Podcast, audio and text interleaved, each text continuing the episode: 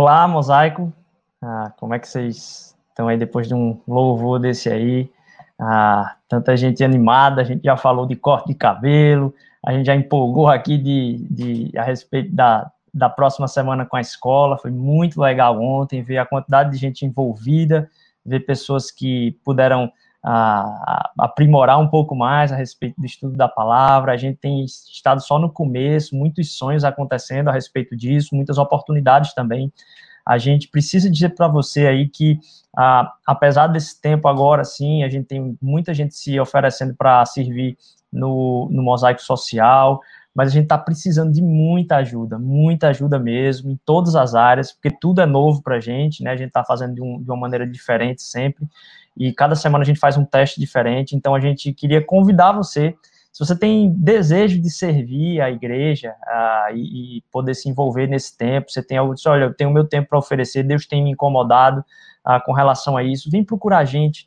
A gente tem carecido muito, muito mesmo. E algumas vezes a gente a gente tem tanta uh, tanta dica do que fazer, mas a gente não tem tempo para fazer isso, porque a gente está envolvido com outras coisas. Uh, e talvez Deus esteja levantando o seu coração aí para dizer: olha, eu posso ajudar com isso, e dessa forma servir a igreja como um todo, a comunidade toda ser abençoada pelo seu tempo entregue na, nas mãos do Senhor.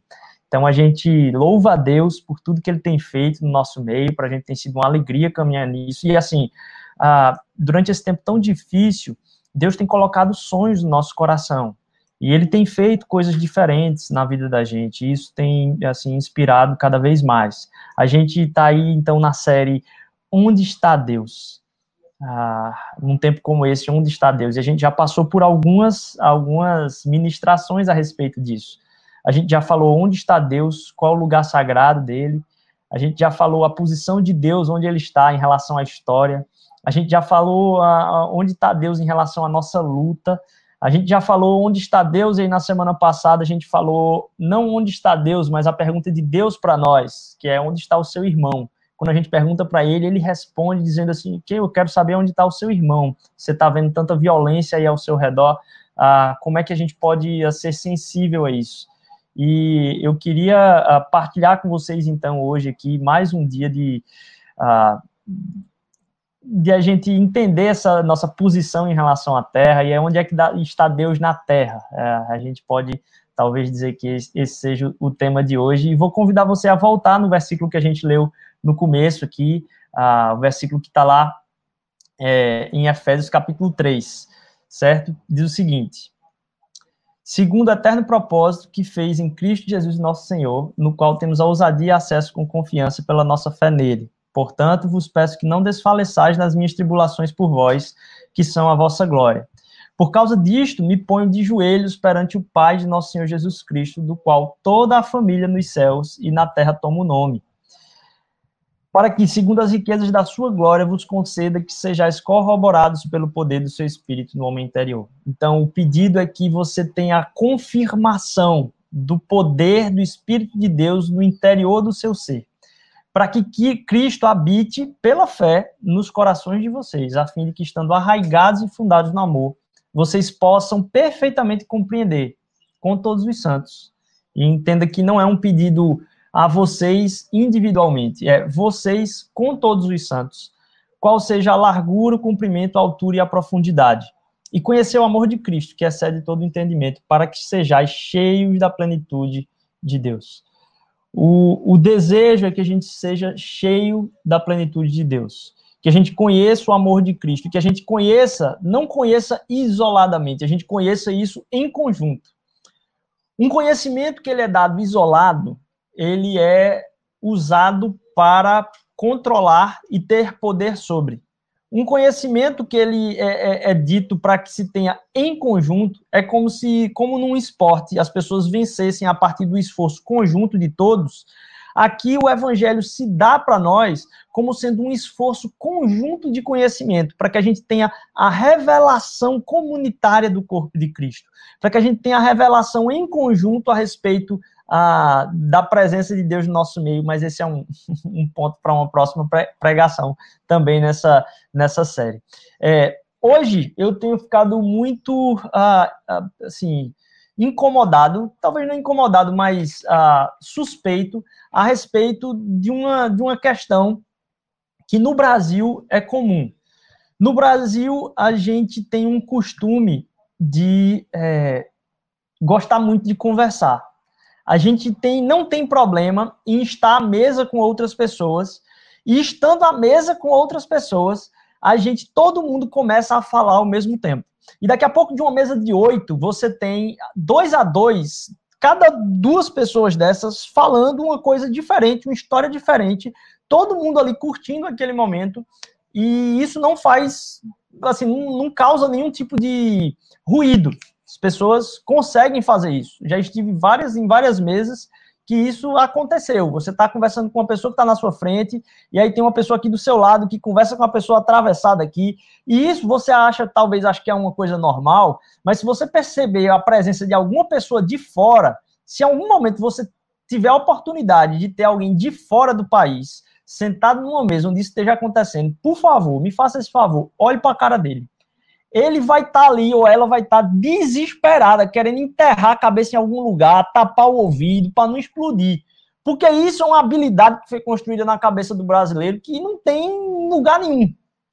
É, a, a, pessoa, quando fala um pouco mais alto, as pessoas falam que os italianos falam muito alto tal. Isso já é um escândalo para algumas outras nações. Agora, o brasileiro tem a habilidade de não só falar alto, mas ele consegue cruzar as conversas e falar todo mundo ao mesmo tempo, assuntos e histórias diferentes, e todo mundo, no meio daquilo tudo, consegue se entender. Que bom que isso fosse completamente verdade a, a respeito da gente. O que eu tenho percebido é que, uh, principalmente nessa época de mídias sociais e onde a gente recebe vídeos no WhatsApp, a gente recebe vídeos no Twitter, a gente recebe vídeos no Facebook, informações de todos os tipos, uh, seja por notícias de, de veículos de, de informação, seja por pessoas que se relacionam conosco através da internet, o que tem machucado meu coração e deixado ele apertado é a noção de que sempre chega uma notícia absurda pra gente. Você já percebeu? Sempre alguém chega pra gente e diz, você já viu isso? Já viu o que aconteceu essa semana? E é sempre uma coisa muito absurda. Uma coisa que vai te deixar com raiva de alguém. Vai te deixar dizendo assim, rapaz, como é que essa pessoa conseguiu fazer isso? E aí, se você acompanha quais são os rankings de notícias, você vai perceber que entre as cinco principais, durante o dia todo, e tem alguns sites para fazer isso, você vai perceber que sempre ali entre as cinco principais tem alguma, algum assunto que é para todo mundo ter raiva. E todo mundo ter raiva e comentar sobre aquele assunto. Daqui a pouco tá todo mundo falando e dando uma opinião a respeito da, de, de um assunto específico. E não que a gente não tenha que se pronunciar, mas parece que todo mundo está dizendo assim: você tem que se pronunciar e você tem que se pronunciar de alguma forma o mais rápido possível, porque isso é um absurdo. Então, chega notícia absurda o tempo todo, e é vários assuntos diferentes. Tá todo mundo falando. A impressão que eu tenho na internet é que tá todo mundo falando e ninguém consegue se ouvir.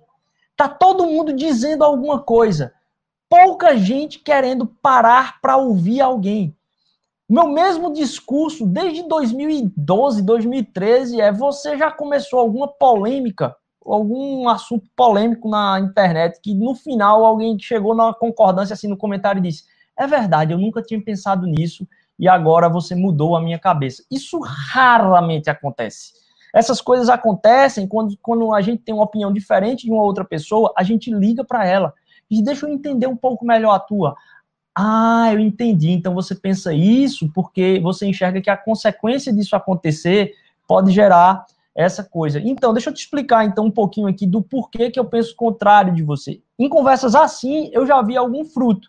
Mas na internet parece que está todo mundo falando e ninguém quer se ouvir. Na verdade, quando alguém quer ouvir alguma coisa, acontece o que está nessa imagem aqui que está no slide. Acontece é, a, a vontade de botar um fone de ouvido e escutar aquilo que se deseja. Continuamos sem querer ouvir uns aos outros. Continuamos sem querer uh, uh, dar espaço para o que o outro vai fazer. Porque perceba, a fala do outro, o que o outro faz, também é um fazer. A gente fica procurando a respeito do qual é o meu propósito na Terra, o que é que eu tenho que fazer na Terra. como se a gente fosse a, a, a, a, última cocada do pote, como se a gente fosse a única coisa que existe. Quando, na verdade, o nosso chamado não é um chamado só nosso, é a revelação de Cristo em toda a terra. E se a revelação de Cristo em toda a terra, Deus quer nos usar. Mas Deus não quer só nos usar. E se eu tenho essa consciência, eu deveria falar muito menos e ouvir também um pouco mais a respeito de pessoas que eu discordo e também de pessoas uh, que também estão falando. Como ninguém quer isso, está todo mundo falando ao mesmo tempo. E é como se tivesse todo mundo com um headphone na cabeça, assim, eu vou fazer o que eu quero aqui, e ninguém se ouve. Isso vem de uma percepção de que o propósito que eu tenho na Terra é o mais importante. É verdade, que é a coisa mais importante para você é discernir qual é o seu propósito na Terra. Mas antes disso, você tem que entender quem é que dá o seu propósito na Terra. Quem é que te entrega o propósito na Terra? Você acha que o seu propósito na Terra brota de algum lugar? Ah, porque o seu propósito na Terra, ele precisa partilhar dos propósitos de Deus na Terra. Porque se a gente acha que com o entendimento raso daquilo que é lógico, que a lógica simplesmente vai fundamentar aquilo que é o nosso propósito, a gente perdeu aquilo que a gente leu agora há pouco. A gente tem que se maravilhar no amor de Deus para que a gente entenda a largura, profundidade a, do entendimento do seu amor. Então existe um maravilhar-se no entendimento de quem Deus é, para que eu entenda qual é o meu propósito. Então, quando eu estou agindo em missão, eu não estou agindo em retribuição a uma raiva. Eu não estou agindo em retribuição a algo que é, é, é, é exposto para mim, eu estou dando uma resposta simplesmente. Eu atuo, inclusive, em âmbitos de justiça, não por um desespero, mas por uma convicção. Eu, nesse tempo de, de ver tantas pessoas falando, uma coisa que tem me marcado muito, e eu estava na dúvida se partilhava isso aqui, mas tem sido tão recorrente no meu coração, em tantas conversas, é, que eu disse: não, eu tenho que partilhar isso. E, e ao ver, por exemplo, pastores, amigos meus, de outros estados, ah, dizendo o seguinte: olha, eu estou muito triste, porque a gente passa muito tempo caminhando com as pessoas, a gente passa muito tempo conversando a respeito do evangelho, a gente passa muito tempo, é talvez tirando até dúvida das pessoas e, e passando por tempos de dificuldade delas, de tristeza delas. Mas uma, em uma hora, a qualquer hora, é capaz de surgir alguma notícia rápida que vai passar pela congregação toda e a congregação toda fica em desespero de querer responder aquilo ali. E aí encontra na primeira pessoa na internet que fala a respeito dessa situação de uma forma mais veemente, ela encontra que é ali que tem que estar o eco. E aí a gente começa a retuitar, repostar, recolocar coisas na nossa linha de, de, de, de pensamento que faz o seguinte: pega alguém que a gente admira, e não tem nada errado disso, eu faço também. Mas eu só estou dizendo que a, a, a, quando a gente for fazer algo que a gente acha que a gente tem que fazer, quando a gente vai colocar dizendo isso é parte do meu propósito no mundo, isso não pode deixar de acontecer, que você antes se maravilhe em Deus. Que você gaste um tempo louvando a Deus pela sua face, por quem Ele é, e aí clamando por aquelas pessoas que precisam uh, ouvir aquilo que você precisa falar. Para que você seja voz de Deus e não que você seja uma voz simplesmente raivosa. Não que você seja uma voz que as pessoas que são amigas suas, mas não entenderam, tem posicionamento político, tem posicionamento econômico, tem posicionamento social diferente de você, precisam te ouvir, porque o que você tem é o mais correto. E eu acredito nisso. Ninguém tem dúvida de aquilo que acredita é o mais correto. É uma balela falar que, ah, não, todas as posições são iguais. Todo mundo tem. Não é, não. Veja só, o que você acredita, para você é a coisa mais correta. O que eu acredito, para mim, é a coisa mais correta. A gente pode colocar a prova para ver se tem alguma coisa melhor. Mas na hora que eu estou falando com alguém a respeito de economia, religião, política, so, sociabilidade, todas as vezes que eu estou falando, eu falo a partir daquilo que eu acredito ser o melhor. Eu não digo assim, não, Jesus era simplesmente um homem, mas ele pode ser Deus também. Ele queria que a gente matasse todo mundo, mas ele queria que a gente amasse todo mundo. Não, eu acredito que Jesus Cristo veio para se sacrificar pelos seus. Ele não veio para se resguardar de um sacrifício que tem que ser feito a, a, a, por causa da sua própria pele. Eu acredito piamente nisso. E alguém que venha me dizer que Jesus Cristo não era Deus, para mim está totalmente enganado. Do mesmo jeito que para ele, eu estou totalmente enganado. E não tem problema nisso. O que o evangelho vai fazer, onde precisa ser testado, é como é que a gente, em discordando plenamente um do outro, como é que a gente se trata. Apesar de discordarmos plenamente. Uh, uma coisa é aquilo que eu acredito, outra coisa é como eu acho que devo me portar com relação a, ao outro. E se alguém acredita que deve se portar com relação a mim eh, de uma forma violenta, ah, não, não, aí não entra mais discussão, aí entra um, talvez um afastamento, uma proteção, não sei. Mas o que eu quero dizer para você é que todo mundo fala a partir de convicções. Mas que a sua convicção esteja no que Deus quer para você em um dado momento. Para que você não faça parte desse blá blá blá que todo mundo está falando e ninguém quer se ouvir. O que as pessoas mais precisam é de um ouvido. Eu falo isso porque a ação de Deus na terra, como a gente concretiza as virtudes de Deus na terra, não é por uma coisa que tenha que ser feita. A gente, a gente enquanto cristão, a gente não atua no que tem que ser feito. A gente atua a partir de uma relação com Deus do que ele quer revelar. Então é o seguinte, Deus pode uh, querer que você não diga alguma coisa. E no seu não dizer, há aí intencionalidade. Não dizer alguma coisa também é tomar posição. Mas ao tomar qualquer posição, que eu e você a gente se maravilhe em Deus primeiro. Que a gente busque nele a, a sabedoria. Porque, como eu estava dizendo, eu tenho experimentado essa conversa de, de gente que, poxa, caminhou junto há tanto tempo, aí basta uma voz mais raivosa passar pela internet aí, aí todo mundo diz, é isso que tem que ser falado, é isso que tem que ser falado, cadê aqui que ninguém fala isso? Como se ah, os irmãos e a comunidade da qual se faz parte ah, fosse resumido a uma posição de internet. Deixa eu falar aqui diretamente para você, que tem postado toda semana a respeito do que você acha que é justiça.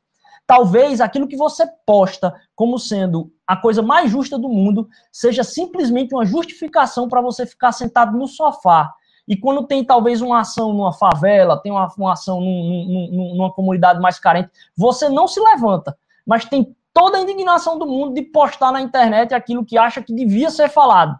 E aí eu estava falando com uma pessoa que é muito atuante, muito atuante aqui na cidade a, a respeito disso. Eu disse: olha, cara, percebe como isso é completamente louco.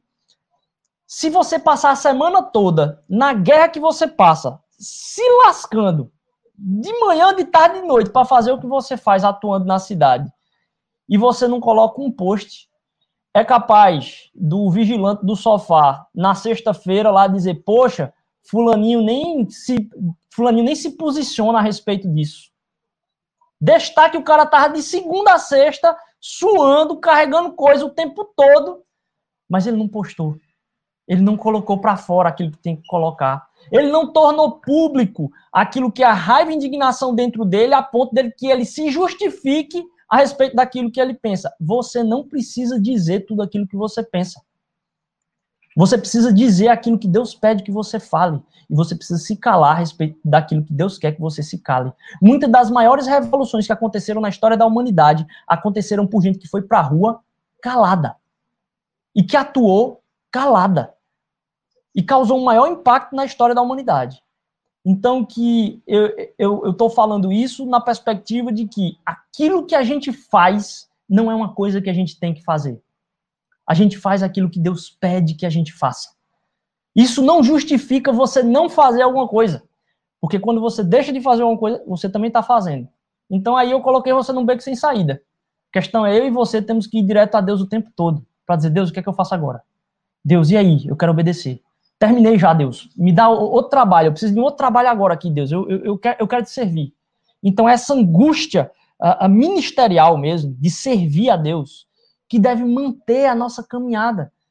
Não se estresse porque você não está falando a respeito de algum assunto que está todo mundo falando, mas também não fique tão acomodado a ponto de você não achar que tem que se envolver em causas. O que importa é se você está ouvindo a Deus. E durante o dia, até num corte de cabelo rabugento, hein, Daniel? até num corte de cabelo que quase não sai, que Deus, Deus possa falar na sua vida. Que no ordinário, naquilo que está acontecendo no dia a dia, a gente enxergue a Deus. Porque Deus está nessas coisas. Deus está em cada coisinha que a gente está fazendo no dia a dia. Que você perceba que não existe alguma coisa que você tem que fazer. Tem as coisas que Deus pede que você faça. E essas sim você precisa fazer. Mas não é porque está todo mundo falando, fazendo o que eu e você temos que fazer, não. E aí, isso também diz respeito a você não fazer. Ah, eu tenho lembrado muito, não sei se está aqui, desse, dessa cena. Essa cena que está aí no slide ah, retrata, acho que Êxodo 31 ou 32. Ah, repassei eh, todo esse trecho do, da, da peregrinação do povo de Israel após sair do Egito. E aí, quando Moisés chega lá no, no, no 32, que ele está descendo com as tábuas da lei, é, Deus já dá o bisu para ele lá em cima. Diz: Olha, o povo ah, fugiu rápido demais daquilo que eram os propósitos. Vai lá que eu não vou mais falar contigo aqui, porque o negócio lá tá feio. Eu me arrependi de ter ah, escolhido vocês aí. Moisés vai interceder pelo povo ainda lá em cima. Só que aí ele desce e encontra o povo adorando o bezerro. E aí, uh, perceba, é a maior injustiça. Moisés estava tendo o momento mais elevado, talvez, de um de, de, toda a história bíblica, talvez seja um dos momentos mais, uh, uh, vamos dizer assim, tidos como importantes na história do povo de Israel. E ele, ao descer desse tempo, encontra o bezerro de ouro formado lá pelo seu irmão. Arão, que ia ser a boca de Moisés no Egito, é, atentou ao pedido do povo, disse: tá bom, então traga aí os brincos, tudo que é joia antiga que você tem, eu vou fazer aqui alguma coisa para vocês adorarem. Fez o, o, o, bezerro. Moisés chega e estoura as tábuas ali. É, e mais à frente, Deus vai falar a respeito dessa ação de Moisés. E essa raiva de Moisés, que parece ser muito justiça, perceba, o povo estava adorando o bezerro de ouro. Deus diz: por causa disso você não vai entrar na, na terra prometida. Aquilo que é uma injustiça, talvez seja um dos atos mais justificados, seja Moisés ter quebrado essas tábuas na cabeça de alguém.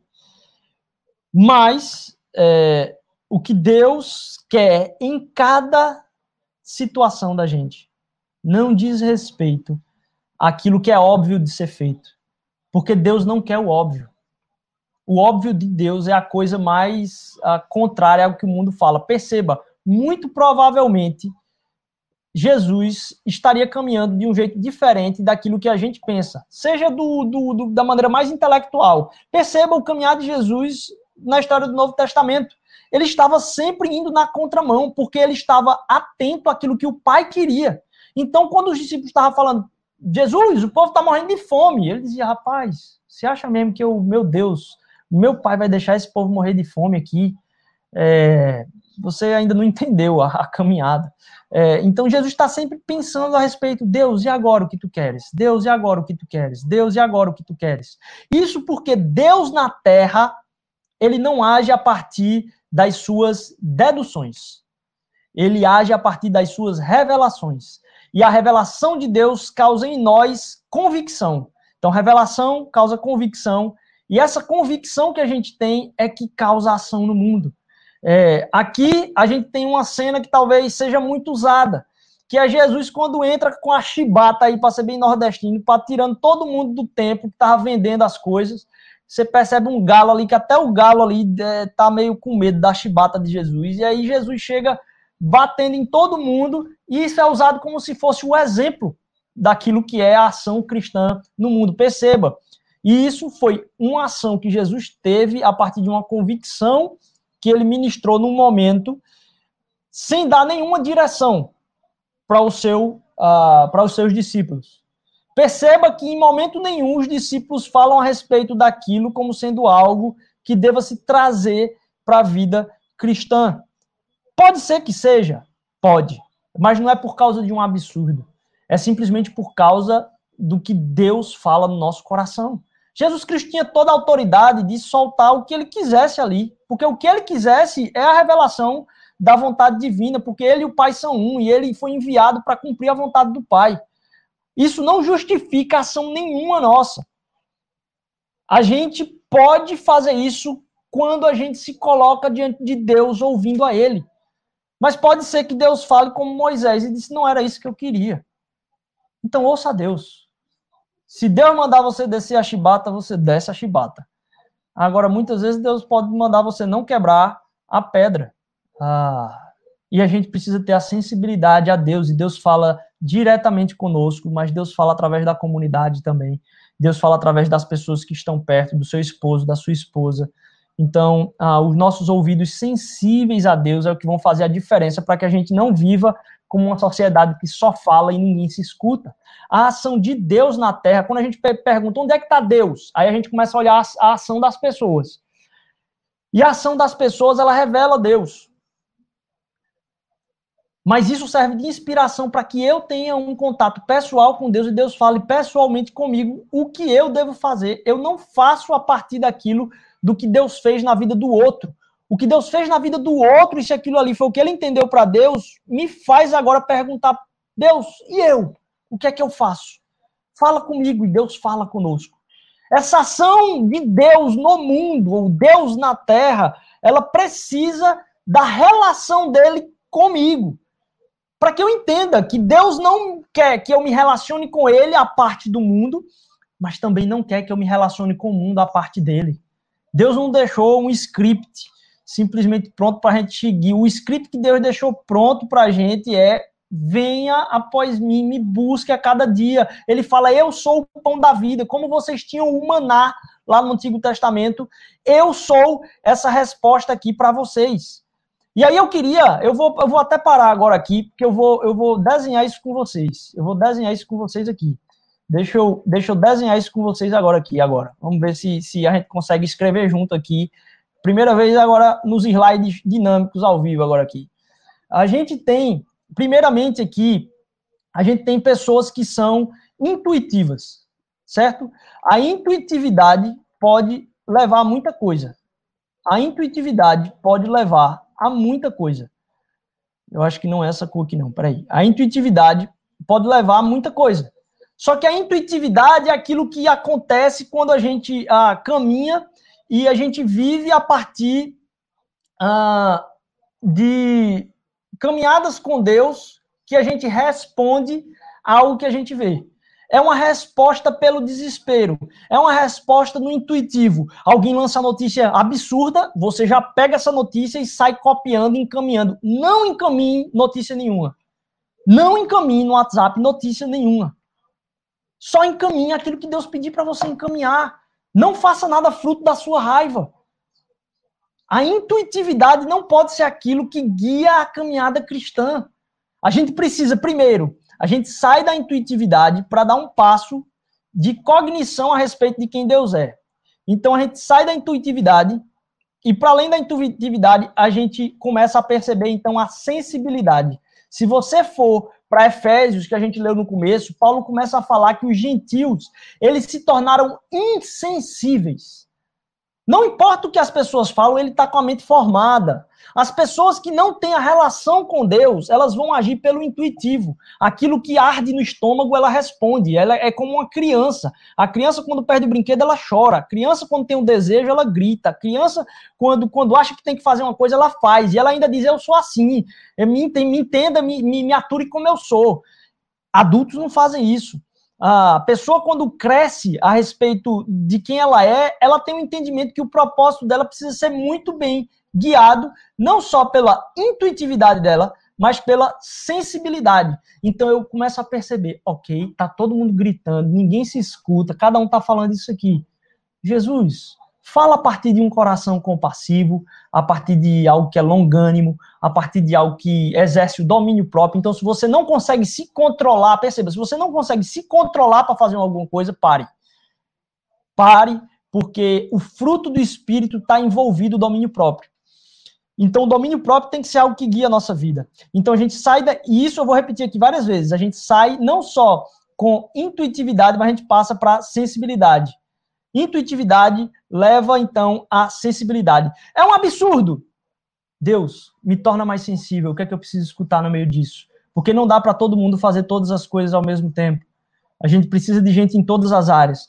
Vamos tentar ser então sensível. A sensibilidade me leva então a uma intencionalidade.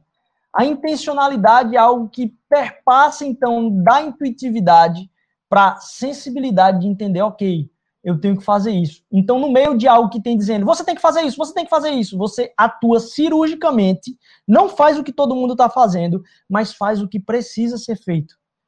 Porque Deus falou com você, eu quero que você faça isso. Então você respira e diz, eu quero agir como Cristo. Você faz intencionalmente aquilo que você tem que fazer, mas você não vai na onda.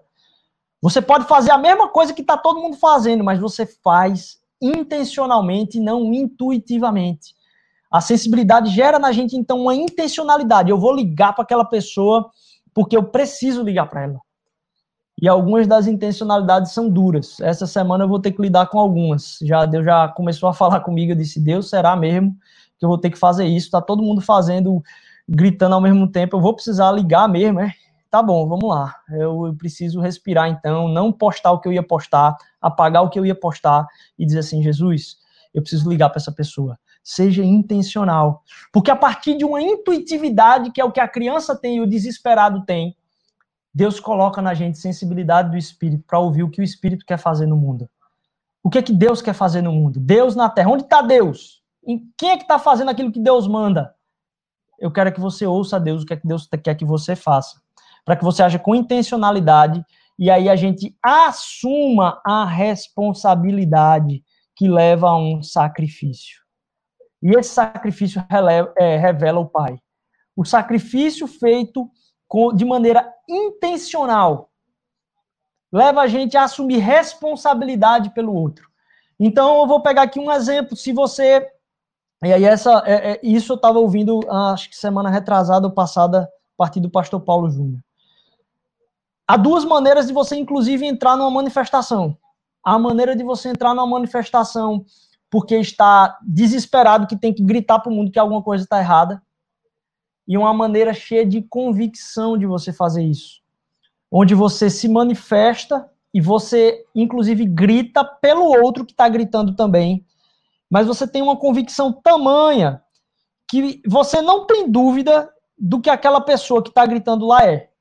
Ela está gritando para que alguém reconheça, talvez, o que ela seja nós entramos com a responsabilidade de provar para ela que ela já é aquilo. Ela só está testemunhando de quem ela é. Ela não está gritando para que alguém a, a seja a, ouvido para o que ela quer gritar. Não, a gente atua é, em, em, em favor dos menos favorecidos, das pessoas que estão sendo oprimidas, dos mais pobres, não como quem quer algo desesperadamente, mas como quem quer revelar para o mundo com a convicção tamanha do que aquela pessoa já é. Então você diz assim: aqui não, aqui você não toca, porque essa pessoa que está aqui atrás de mim, da qual eu assumi a responsabilidade e eu vou tomar os sofrimentos dela, ela não é isso que você está dizendo que ela é. Então você assume o lugar dela com convicção e não como desespero. Mas toda ação ela é intencional. Deus quer revelar a sua natureza através da sua, da sua vida. Você já percebeu como Jesus não se desesperou no momento de maior tensão? Jesus não se desesperou. Fala alguma coisa aí, se você puder, desce. Jesus, lá na cruz, diz: Olha, Pai, perdoa-lhes porque não sabem o que fazem. Você não vai se defender, você não vai falar nada. Você diz que é o Cristo? Disse, você é que está dizendo. Não é você que está dizendo? Tu dizes. Meu reino não é desse mundo. Então, aquela tranquilidade serena de estar tá no meio do terremoto, no meio da coisa mais absurda, e a serenidade de uma convicção, intencionalidade e responsabilidade colocar na gente a certeza do que a gente está fazendo.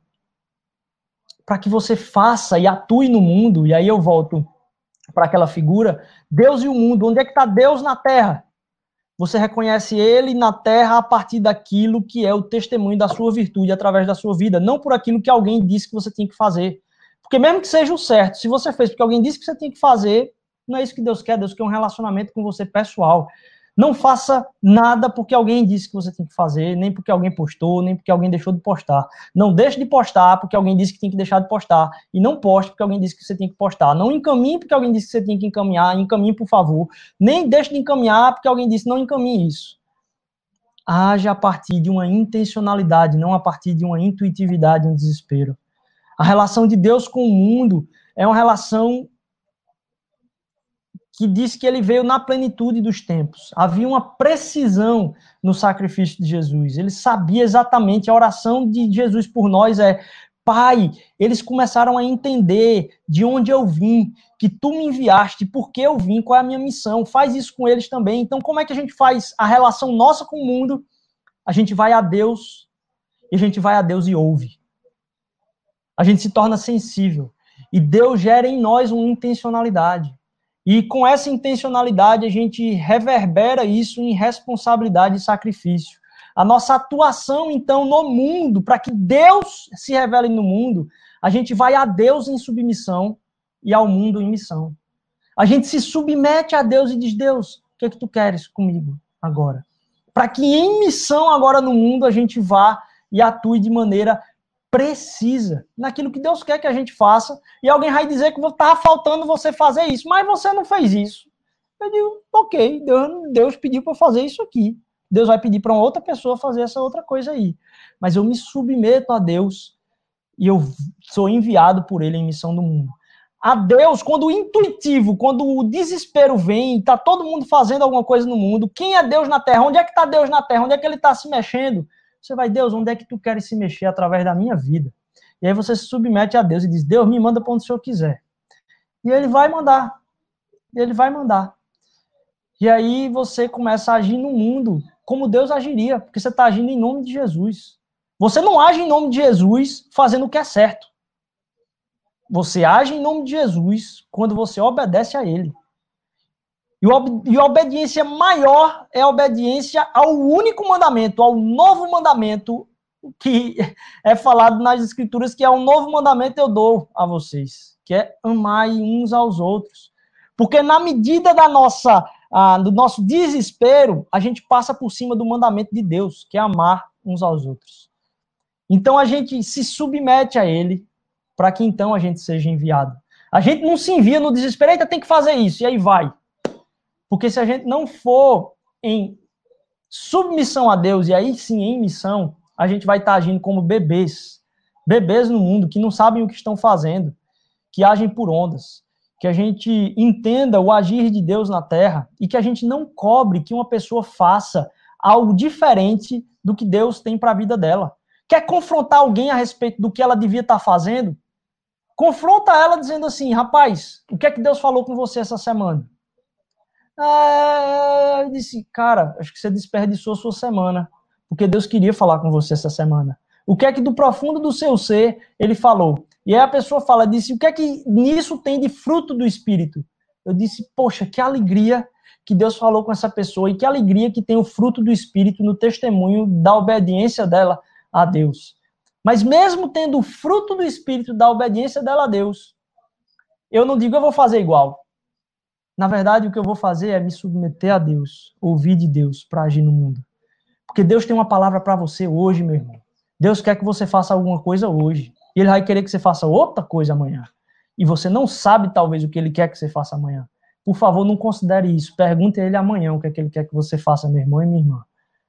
Porque a ação de Deus no mundo se dá através da sua vida não através do que precisa ser feito, que alguém está dizendo na mídia, ou até mesmo do que alguém está dizendo em outra igreja. Por mais que você admire o pastorzinho X, Y ou Z, Deus não tem aquilo para você, meu irmão. Deus tem aquilo para ele, para ela. Se Deus tem isso para você, pergunte a ele. Quando ele responder, aí você sai rasgando tudo, vá-se embora. Não tem problema. Mas ouça a Deus, se submeta a Deus. A gente tem, às vezes, no meio neopentecostal, uma paixão muito grande pelo envolvimento com a horda espiritual, com tudo que está acontecendo de, de espiritual. E a gente tem falado muito dessa realidade do ouvir e obedecer. De ouvir a Deus e obedecer. de como respirar. A gente inspira ouvir o que Deus está falando e a gente expira o que Deus quer que a gente faça. Tem uma série de pregações da nossa igreja, você pode conferir lá no nosso podcast, Inspire e Expire, ouvir e obedecer. A gente partilha isso com os nossos irmãos, a gente ouve e a gente obedece, a gente ouve, a gente obedece, a gente ouve, a gente obedece. Em tudo. O que é que Deus falou com você essa semana, meu irmão? Ele fala a partir das escrituras. Então vá buscar ele na palavra de Deus. Não foi à toa que ele se revelou e é o que a gente conhece de Cristo está escrito. Está escrito porque ele escolheu isso. Então, que você busque isso também.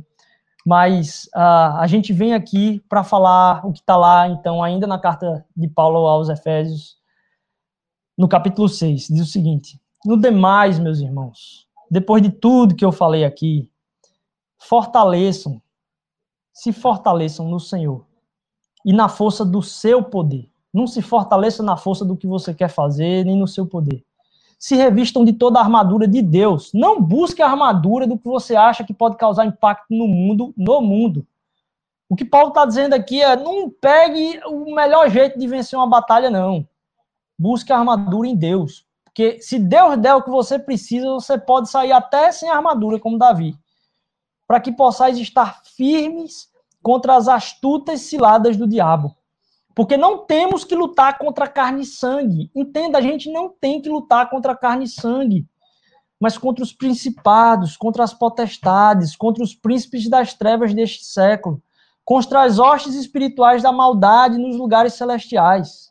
Portanto, tomem toda a armadura de Deus. Não façam nada que não seja em nome de Jesus para que possais resistir no dia mau e, havendo feito isto, ficar firmes.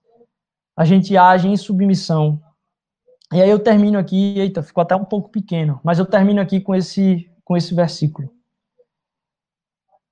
Sujeitai, pois, a Deus, resistir ao diabo e ele fugirá de nós.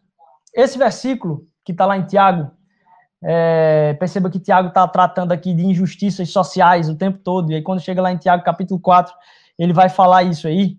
Percebe que quando a gente fala esse versículo, a gente fala o seguinte: resistir ao diabo e ele fugirá de vós. Aí, quando você está entendendo que está tendo uma tentação muito forte, e você fala assim: eu vou resistir, eu vou resistir, eu vou resistir, eu vou resistir, eu vou resistir. A gente se esquece que o versículo não é esse. O versículo não é resistir ao diabo e ele fugirá de vós. O versículo não é resistir ao diabo e ele fugirá de vós. O versículo é sujeitai-vos, pois, a Deus. Sujeitai-vos, pois, a Deus. Resistir ao diabo e ele fugirá de vós. A gente vai a Deus em submissão e a gente vai em missão ao mundo. Sede submissos à vontade de Deus. Entendam o que ele quer que você faça porque você não precisa prestar contas a, a, ao que vai ter de mais like na vida para dizer o que você tem que fazer, a fama que vai te dar. Você precisa se submeter a Deus. Seja como um bisturi de Deus mesmo. Que você submeta à vontade dele, que você não faça nada por causa de uma intuitividade, de um desespero. Submetei-vos, pois, a Deus. Resistam ao diabo e ele fugirá de vós. Quando há tentação, não vá lutar com o diabo, não. Não vá chamar, venha para cá que você vai ver agora. Não vá com essa, não, porque não é isso que a palavra de Deus fala em momento nenhum. Jesus nem tinha conversa com o diabo. Quando o Judas estava ali, e aí, se você quiser pegar, parece que é num filme, sabe quando a tensão vai pegando forte assim? Quando você chega no capítulo 12 de, de João, as coisas começam a esquentar. E aí, já já no 13, você vai vendo que começa a questão lá da ceia, no 14, e aí vem o 15, que é permanecer em mim, porque agora eu vou para o Pai, vocês têm que ficar em mim, como eu estou em Deus, aquele que está em mim vai dar fruto. Você percebe que a partir do 12, é uma derrocada assim no filme. Parece que o negócio fica tenso, a música que tá na trilha sonora parece que começa a tocar um rock pesado assim, e você vai vendo o negócio aumentar, você chega no capítulo 17 de João, Jesus começa a orar pelos seus discípulos, eles entenderam, agora vai, a gente terminou a ceia, eu vou pro Getsemane, agora a gente vai pro jardim, e aí Judas chega lá com os soldados, e aí Jesus é preso, amarrado, parece que vai numa crescente. Quando tudo começa, Jesus está fazendo a, a ceia e diz que Judas já tem em si ali a presença no seu coração da determinação do diabo. E Jesus fala para Judas assim: Olha, depois de entregar o pão molhado, ele diz: Olha, vá fazer o que você tem que fazer. Nas tentações, nas lutas da vida, quando a gente decide o que a gente tem que fazer, a gente faz como Jesus, que se submeteu a Deus. A gente não entende que o versículo é resistir ao diabo e ele fugirá de vós. A gente se submete a Deus. E em submetendo a Deus, a gente resiste ao diabo. E ele vai fugir. Porque na cruz, naquele momento ali, no Getsemane, você percebe a submissão de Jesus Cristo a Deus, quando ele ia ser trucidado. Quando a coroa de espinhos ia cair sobre a sua cabeça. E naquele momento, ele orou: Pai, Passa de mim, talvez, esse cálice aí, se for possível. Mas se não tiver jeito, eu vou. Eu vou fazer isso. E agora eu e você podemos tomar um cálice que não é amargo. Eu e você podemos tomar um cálice doce, o cálice da submissão a Deus. O cálice da submissão de Jesus Cristo a Deus para o sofrimento dele por nós para que eu e você tomamos o cálice da alegria. Ele tomou o cálice amargo. Ele teve o sangue vertido. E eu e você agora tomamos o cálice da mesa e a gente vai partilhar da ceia agora aqui.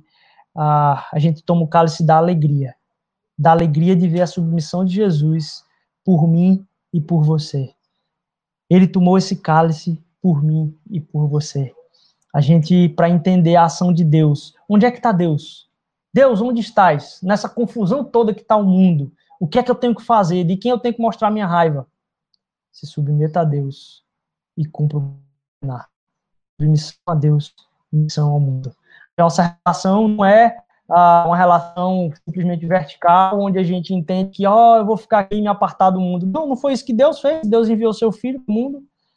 Ah, então, como o Pai me enviou, e é isso que Jesus fala em João 17, eu envio também eles. Eu vou enviar eles da mesma forma que tu me enviaste. Na oração que Jesus faz, é, eu quero que o mundo entenda que tu me enviaste. E aí o resto eu vou deixar para um outra, para um outra, um outro momento da gente partilhar a respeito de como o mundo vai entender isso.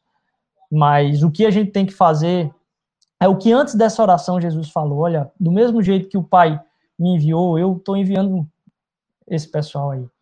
Então a gente se submete e a gente obedece, em submissão e em missão. A gente não tem uma missão no mundo. Ah, a igreja está em missão no mundo. Não, Deus tem a missão dele no mundo. A gente se submete a Deus e a gente age em nome dele no mundo. Que Deus abençoe cada um de vocês. Nesse momento, convida quem está ao lado aí para celebrar essa mesa.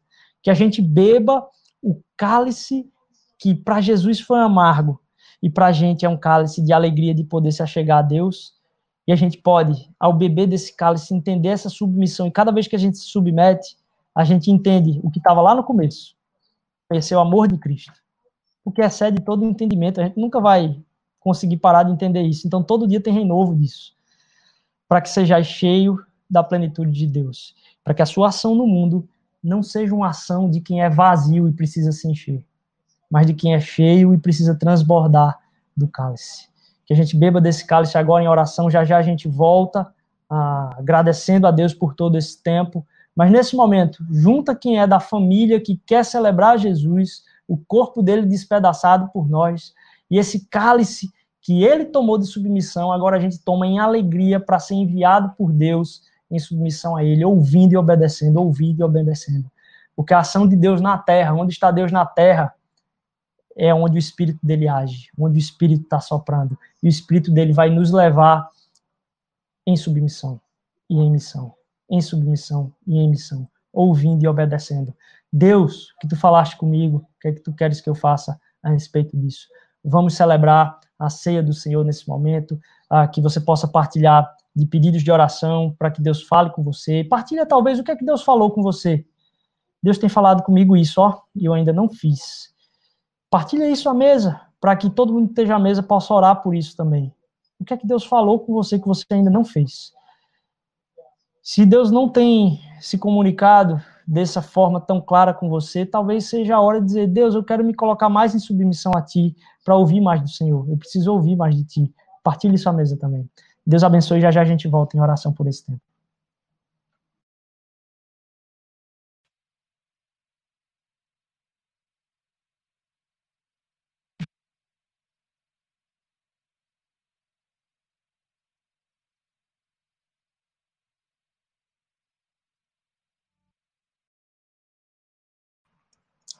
Olá, igreja. Ah, dá graças a Deus por esse tempo.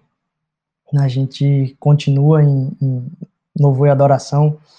Mas queria agradecer por esse tempo de a gente ser uma comunidade que realmente não está atarefada com aquilo que é o zumbido das pessoas falando ao lado, o que é que uma igreja devia fazer, o que é que. Não, que a gente pense muito, onde é que a gente está, quem é a gente, quem são os familiares ao lado, onde é que Deus enviou a gente, e a gente cumpra isso. Ah, a gente cumpra isso com ousadia, a gente cumpra isso com intrepidez, ah, na ousadia do amor de Deus, sendo submissos e enviados em missão. Orar por, todos nós, que a gente possa ah, celebrar o amor de Deus, a gente faça isso com alegria e em sacrifício, não intuitivamente, mas intencionalmente abraçando responsabilidades, como a gente já tem falado aqui várias vezes. Jesus, obrigado por esse tempo, obrigado porque tu és fiel, obrigado porque ah, quando a gente pergunta onde está Deus na terra, por onde ele está caminhando, a gente percebe através do fruto do Espírito, mas eu não sigo aquilo que eu vejo simplesmente no outro. Eu coloco isso em submissão a Ti para que Tu me fales, Senhor Deus. Tu me envies, Senhor Deus. Ah, teu Espírito habita em cada um que te aceita, Teu Espírito ah, habita em cada um que crê no sacrifício, em cada um que crê que não é pelas próprias forças, em cada um que sabe que não tem merecimento nenhum a partir daquilo que faz, mas é o Teu amor que nos conquista, não é a gente que conquista o Teu amor. Jesus nos usa essa semana, nos faz ser serenos, nos faz ser calmos no meio da tempestade é o que eu te peço, Senhor Deus, em nome de Jesus. Amém, amém.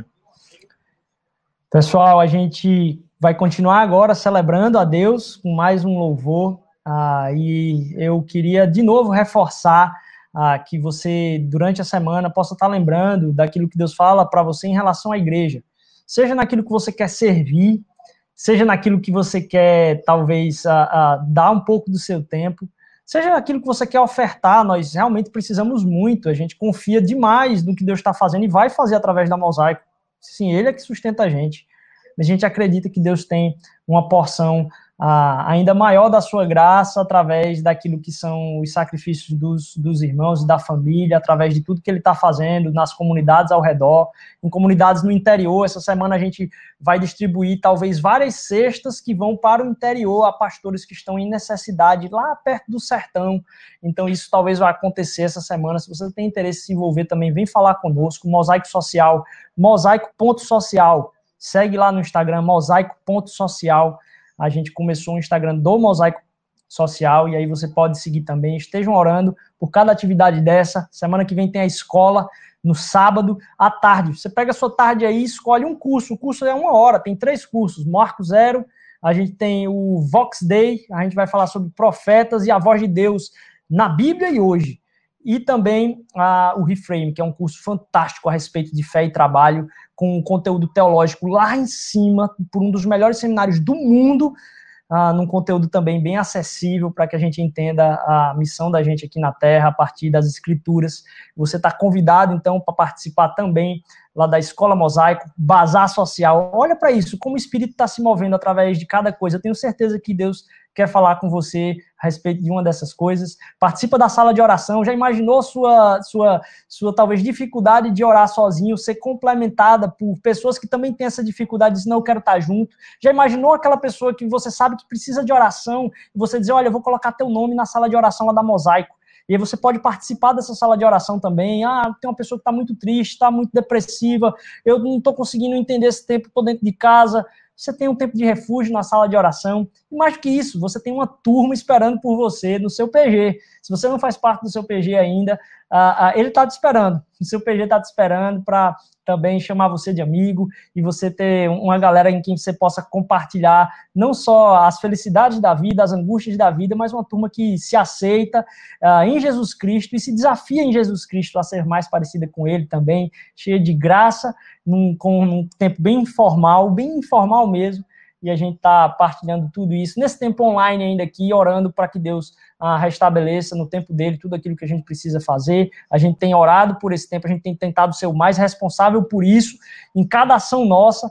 Ah, a gente não quer ser ah, muito precipitado em relação à volta. Eu sei que vocês estão ouvindo aí muito disso e eu uso a frase de um amigo, um amigo pastor lá do sul do Brasil, lá do Paraná, que disse assim: eu, eu, eu prefiro pecar pelo zelo e perder alguns encontros físicos do que pecar pela pressa e perder alguns irmãos. Então, a gente a gente sabe da vontade de se abraçar, de tudo, mas a gente está colocando também em submissão a Deus para a gente agir no mundo, sem ser pelo que as pessoas dizem que a gente deve ou não deve fazer, mas tentando ouvir a Deus, ore pela liderança, ore por cada a, batalha que tem na semana e tem muitas, tá bom? Deus abençoe, um beijo, boa semana, a gente termina aí com o Gidel na guitarra, cheio de luz aí, né, Gidel? No Mosaic Kids, muita gente com saudade do Mosaic Kids.